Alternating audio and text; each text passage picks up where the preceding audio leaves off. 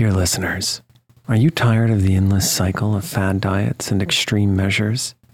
It's time to wake up to a better weight loss solution with Ro Body. As someone who's been through the ups and downs of weight loss, I know firsthand the challenge of trying to find what will stick. That's why, if I qualified for Ro Body today, I'd jump at the chance for a scientifically backed program that supports long term success. With Ro Body, you'll gain access to the most popular weight loss shots on the market, paired with personalized lifestyle changes. Over 200,000 people have already chosen Ro to help them lose weight. Say goodbye to the roller coaster of weight loss dreams and hello to sustainable, real results with Ro Body. Go to ro.co slash snoozecast. Sign up today and you'll pay just $99 for your first month and $145 a month after that. Medication costs are separate. That's ro.co slash snoozecast.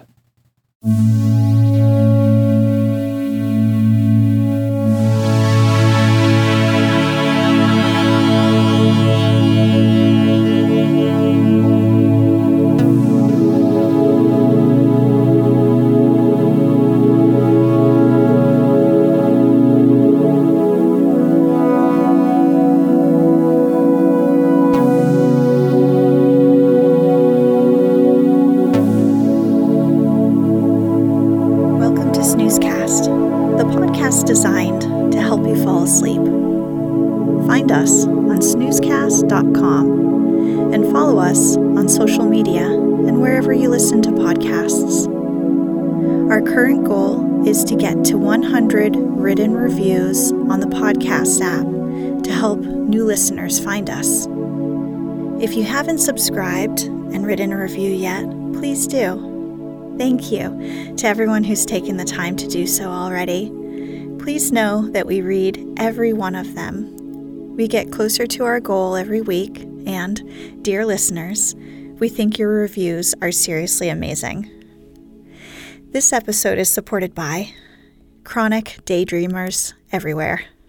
Tonight, by listener request, we'll be reading the opening to the 1883 novel by American illustrator and writer Howard Pyle, Robin Hood.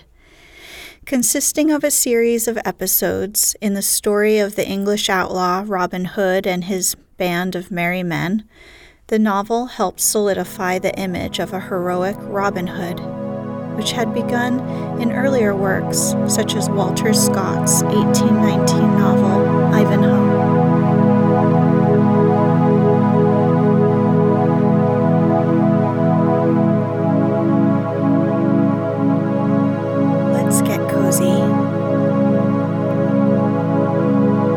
Close your eyes. Relax your body into the softness of your bed. Now, take a few deep breaths. Preface from the author to the reader.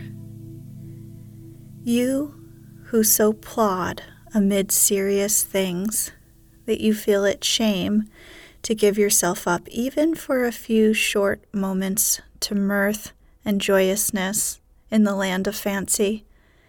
You who think that life hath naught to do with innocent laughter that can harm no one. These pages are not for you. Clap to the leaves and go no farther than this. For I tell you plainly that if you go farther, you will be scandalized by seeing good, sober folks of real history so frisk and caper in gay colors and motley that you would not know them but for the names tagged to them. Here is a stout, lusty fellow with a quick temper yet none so ill for all that, who goes by the name of Henry II. Here is a fair, gentle lady, before whom all the others bow and call her Queen Eleanor. Here is a fat rogue of a fellow, dressed up in rich robes of a clerical kind, that all the good folk call my Lord Bishop of Hereford.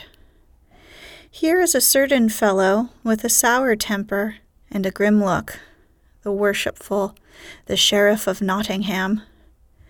And here, above all, is a great, tall, merry fellow that roams the greenwood and joins in homely sports, and sits besides the sheriff at merry feast, which same beareth the name of the proudest of the Plantagenets, Richard of the Lion's Heart. Beside these are a whole host of knights, priests, nobles, burghers, yeomen, pages, ladies, lasses, landlords, beggars, peddlers, and what not, all living the merriest of merry lives, and all bound by nothing but a few odd strands of certain odd ballads, snipped and clipped and tied together again in a score of knots, which draw these jocund fellows here and there, singing as they go. Here you will find a hundred dull, sober, jogging places, all tricked out with flowers and what not, till no one would know them in their fanciful dress. And here is a country bearing a well known name, wherein no chill mists press upon our spirits, and no rain falls but what rolls off our backs like April showers off the backs of sleek drakes, where flowers bloom forever and birds are always singing, where every fellow hath a merry catch as he travels the roads, and ale and beer and wine, such as muddle no wits, flow like water in a brook. This country is not fairyland. What is it? Tis the land of fancy, and is off that pleasant kind that, when you tire of it, whisk, you clap the leaves of this book together, and tis gone, and you are ready for everyday life.